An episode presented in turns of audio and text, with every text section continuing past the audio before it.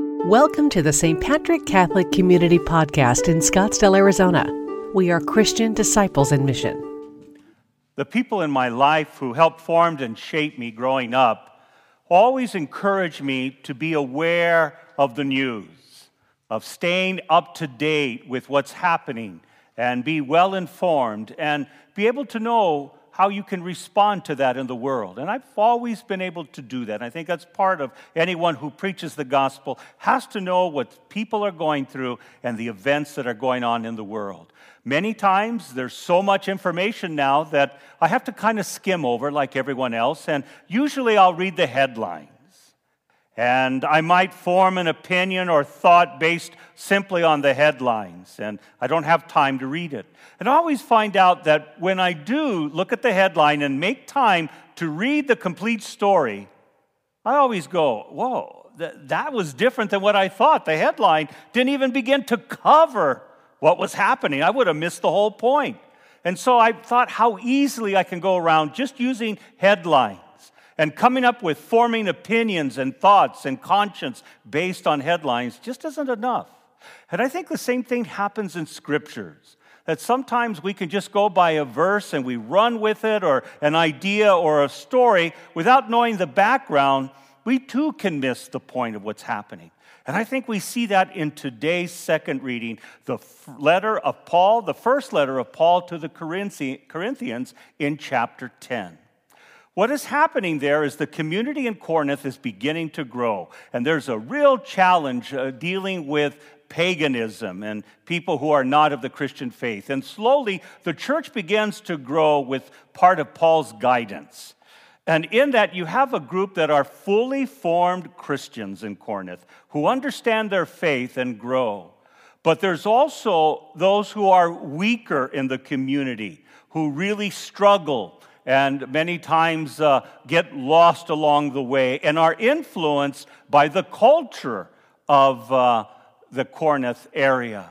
And what's happening is, is that idols are being sacrificed meat, and the meat is being sold in the market. The well formed Christians go, Well, this doesn't mean anything to us because idols are not real. So we're not influenced by that. But the weaker Christians can succumb and go back to their formal way, former way of life. And they get lost in that way and they get confused. And when other pagans make fun of them and embarrass them, they drift away from the faith. So St. Paul is challenging those who are well formed Christians to be good at human freedom, thinking of others first. And this is what he's telling those fully formed Christians sacrifice. Think of them. It's their behavior. Your behavior is going to make a difference to them because they are weaker and they are struggling. Support them. Sacrifice. Think of them first before you think of yourselves. Uh, for people who are really caught up in freedom and personal freedom in a way that's so extreme, this is foreign. And that's why they read headlines about everything that's about me and Jesus, me and my relationship, me and my faith, me and my Lord and Savior. And it becomes a very individualistic way of living faith. And Paul contradicts that. In fact, in three chapters of First Corinthians and other places, Paul exactly talks about dealing with this problem. He's saying, Be imitators of me, just as I'm imitating Christ. In other words, self sacrifice out of love. And even if you feel that you have the right, that you know better, and it doesn't really affect you, think of other people. Place their needs before your own. Why? Because that's what Christ does. And Paul is saying it's your behavior that is going to touch people's hearts, not just the intellectual debate of whether you believe in a God or Jesus or not. Your behavior makes the difference. We see that in Mark's gospel today. Mark is reminding people about suffering discipleship. What we have there is called the messianic secret. This is why when Jesus does healing, he tells people, don't tell anyone. Shh, be quiet. This is the secret there. Now, Mark is kind of giving a theological way in the gospel that says people are not ready to hear the cost of discipleship. That the Messiah has come not to conquer with military power and might and push people around and tell them everything what they're supposed to do, but that this Messiah, Jesus, is going to suffer with his people and will be crucified in Jerusalem. That's why Mark's gospel is the shortest one, but it has one theme of we're on the way to Jerusalem.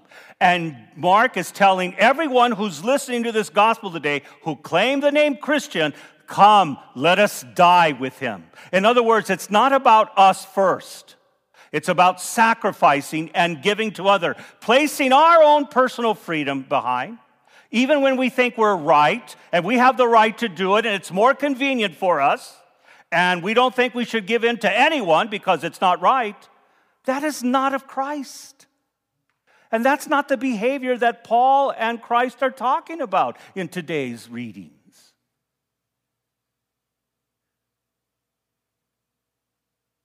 Discipleship is come, let us die with him so that we may live with him. And that means placing the needs of other people first. I think many of us do that with our children, with family members, with friends, with people in relationship we have that we really fall in love with and care about. And that's a good place to start. And if that's happening, that's something we can give thanks to God for.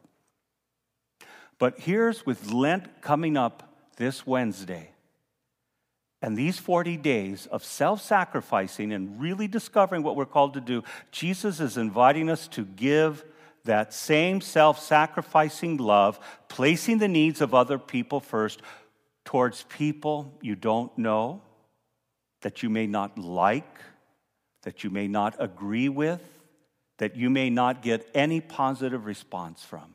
Remember what Jesus says What good is it to show love to your friends and people you like and that are like you? He goes, Even pagans do that. He goes, There's no big deal about it. That comes so natural for many of us. But what he's saying is love your enemies. Place your own personal freedom aside for the common good. That's exactly what Paul's talking about. Don't just read the headline. Oh, this is a letter from Paul. Well, he's just saying something nice to be like him. Okay. You've got to read the whole article. And the whole article is this our behavior of placing others first is what makes us authentic disciples.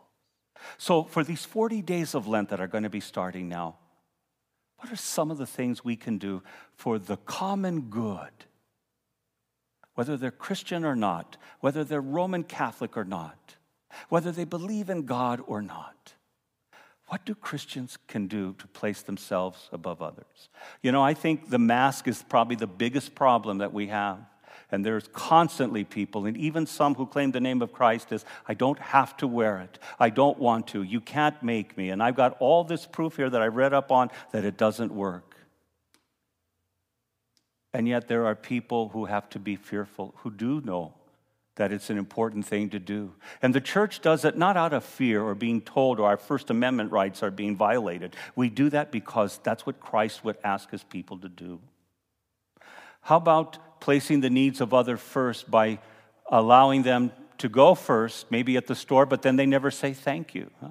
Let them into traffic and they don't even acknowledge your goodness. Huh? Those are blessed moments. Maybe we learn to listen better to someone who has we disagree with. How about coping with family members? A lot of families are struggling politically, they're struggling economically, they're struggling whether it's the right thing to do medically to get the vaccine or not, or wear a mask or not, or what being told not to go to big crowds or not. Some families are really struggling with that.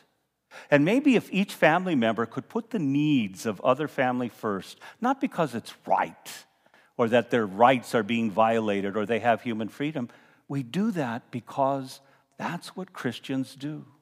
You see, one day this pandemic will be over.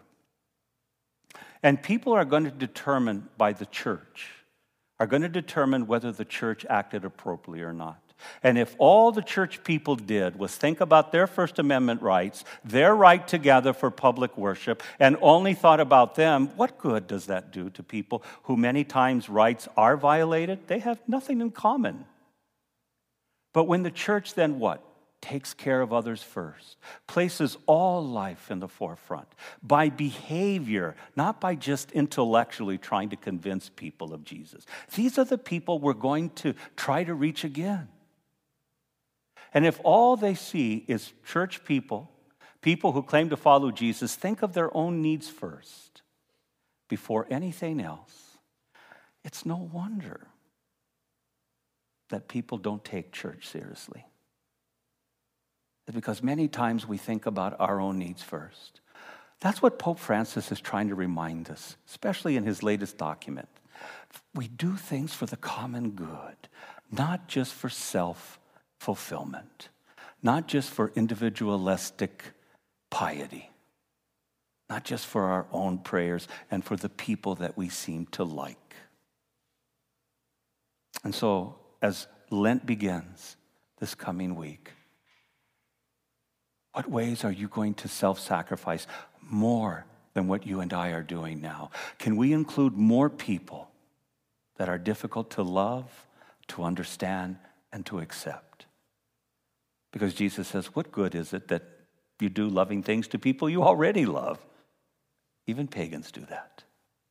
But I'm asking you, sacrifice for others, even when they don't understand it, appreciate it, or return love to you in return. Thank you for listening to the St. Patrick Catholic Community Homily Podcast. We are Christian disciples in mission